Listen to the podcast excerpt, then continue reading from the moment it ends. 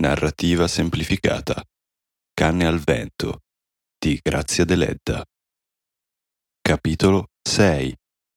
Terza parte. Fanno silenzio. Poi Giacinto riprende a parlare con una voce tenue, dolce, che vibra nel silenzio della notte come la voce di un bambino. Efix, tu sei buono. Ti voglio raccontare una cosa accaduta ad un mio amico.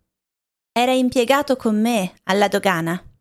Un giorno, un ricco capitano di porto in pensione, un buon signore grosso, ma ingenuo come un bambino, venne per fare un pagamento. Il mio amico disse Lasci i soldi e torni più tardi per la ricevuta, che deve essere firmata dal superiore. Il capitano lasciò i soldi il mio amico li prese, andò fuori, li giocò e li perse. E quando il capitano tornò, il mio amico disse che non aveva ricevuto nulla.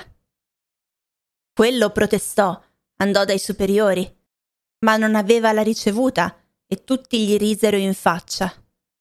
Eppure il mio amico fu cacciato via dal posto. Sì, saranno quattro mesi. Sì, ricordo, era carnevale. Egli andò a ballare. Si ubriacava. Non aveva più un soldo.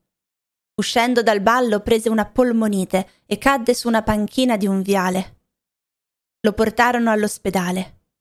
Quando uscì, debole e sfinito, non aveva casa, non aveva pane. Dormiva sotto gli archi del porto, tossiva e faceva brutti sogni. Sognava sempre il capitano che lo inseguiva, lo inseguiva, come nelle scene al cinema. Ed ecco una sera, ecco proprio il capitano che va a cercarlo sotto gli archi del porto. L'amico credeva di sognare ancora, ma l'altro gli disse Sa, è da un pezzetto che la cerco. So che ha perso il lavoro, ma per me è importante che i suoi superiori e tutti sappiano la verità. È meglio anche per lei. Dica in sua coscienza li ho versati o no i denari? L'amico rispose sì. Allora il capitano disse Cerchiamo di aggiustare le cose. Io non voglio rovinarla. Venga a casa mia.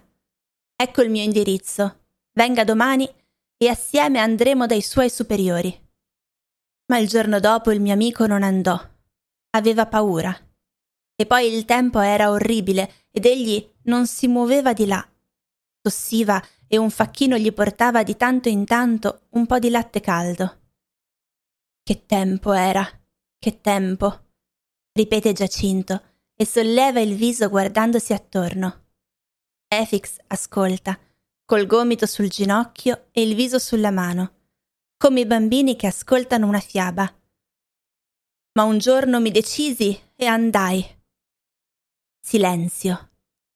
Il viso dei due uomini si copre d'ombra ed entrambi abbassano gli occhi. La spalla di Giacinto trema, ma egli la solleva e la scuote come per liberarsi dal tremito e riprende con voce più dura. Sì, ero io.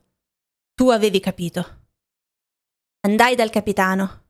Non era in casa, ma la cameriera, una ragazza pallida che parlava sottovoce, mi fece aspettare in anticamera.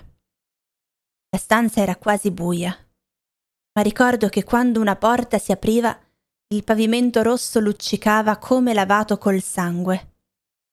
Aspettai ore ed ore. Finalmente il capitano tornò. Era con la moglie, grossa come lui, bonaria come lui. Sembravano due bambini enormi. Ridevano rumorosamente. La signora aprì la porta per vedermi bene io tossivo e sbadigliavo. Si accorsero che avevo fame e mi invitarono ad entrare nella sala da pranzo. Io, ricordo, mi alzai, ma ricaddi seduto battendo la testa contro lo schienale della panca. Non ricordo altro. Quando rinvenni ero a letto, in casa loro. La cameriera mi portava una tazza di brodo su un vassoio d'argento e mi parlava con grande rispetto. Rimasi là più di un mese. Efix, capisci? 40 giorni. Mi curarono, cercarono di rimettermi a posto, ma il posto era difficile trovarlo, perché tutti ormai sapevano la mia storia. D'altronde, anch'io volevo andarmene lontano, al di là del mare. Ciò che io ho sofferto durante quel tempo, nessuno può saperlo. Il capitano, sua moglie, la serva, io li vedo sempre in sogno. Li vedo anche nella realtà, anche adesso, lì, davanti a me. Essi erano buoni, ma io vorrei sprofondare per non vederli più. E il peggio è che non potevo andarmene da casa loro. Stavo lì seduto immobile ad ascoltare la signora che parlava, parlava, parlava, in compagnia della serva che taceva. Sedevo a tavola con loro, li sentivo scherzare, fare progetti per me, come fossi un loro figlio, e tutto mi dava pena, mi umiliava. Pure non potevo andarmene. Finalmente un giorno la signora vedendomi completamente guarito, mi domandò che intenzioni avevo. Io dissi che volevo venire qui dalle mie zie, di cui avevo parlato come di persone benestanti. Allora mi comprarono il biglietto per il viaggio, mi regalarono anche la bicicletta. Io capii che era tempo di andarmene e partii. Venni qui. Che liberazione all'inizio. Ma adesso in casa delle zie. Sono ancora come là e non so. Un grido rompe il silenzio e Giacinto balza sorpreso, credendo che qualcuno avesse ascoltato il suo racconto e lo stesse prendendo in giro.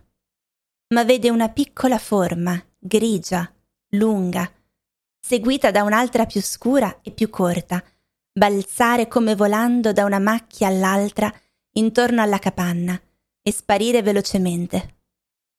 Anche Efix si è alzato. Sono le volpi, dice sottovoce. Lasciale correre. Fanno all'amore.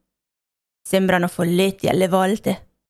Riprende mentre Giacinto si butta di nuovo per terra silenzioso. Hai visto com'erano lunghe? Mangiano l'uva acerba.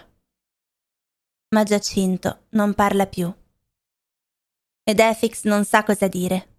Se pregarlo di riprendere il racconto, se confortarlo, se commentare in bene o in male quanto aveva sentito.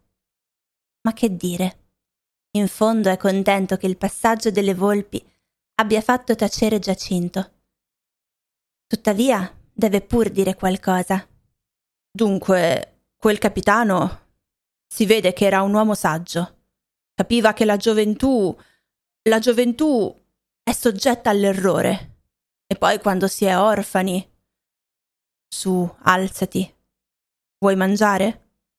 Entra nella capanna e torna sbucciando una cipolla. Giacinto è immobile, forse pentito della sua confessione, e non osa più parlare. L'odore della cipolla si mischia al profumo delle erbe intorno. Le volpi ritornano. Efix cena ma il pane gli sembra amaro. E due o tre volte tenta di dire qualche cosa, ma non può. Gli sembra un sogno. Finalmente scuote Giacinto, tenta di sollevarlo, gli dice con dolcezza Su, vieni dentro, la febbre è in giro.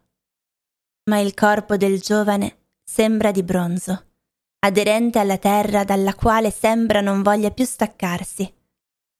Efix rientra nella capanna, ma tarda a chiudere gli occhi e anche nel sonno ha l'idea tormentosa di dover commentare il racconto di Giacinto. Non sa però come, se in bene o in male. Devo dirgli, ebbene, coraggio.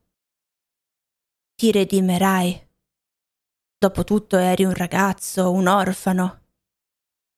Ma sogna Noemi, che lo guarda coi suoi occhi cattivi e gli dice sottovoce, a denti stretti: Lo vedi?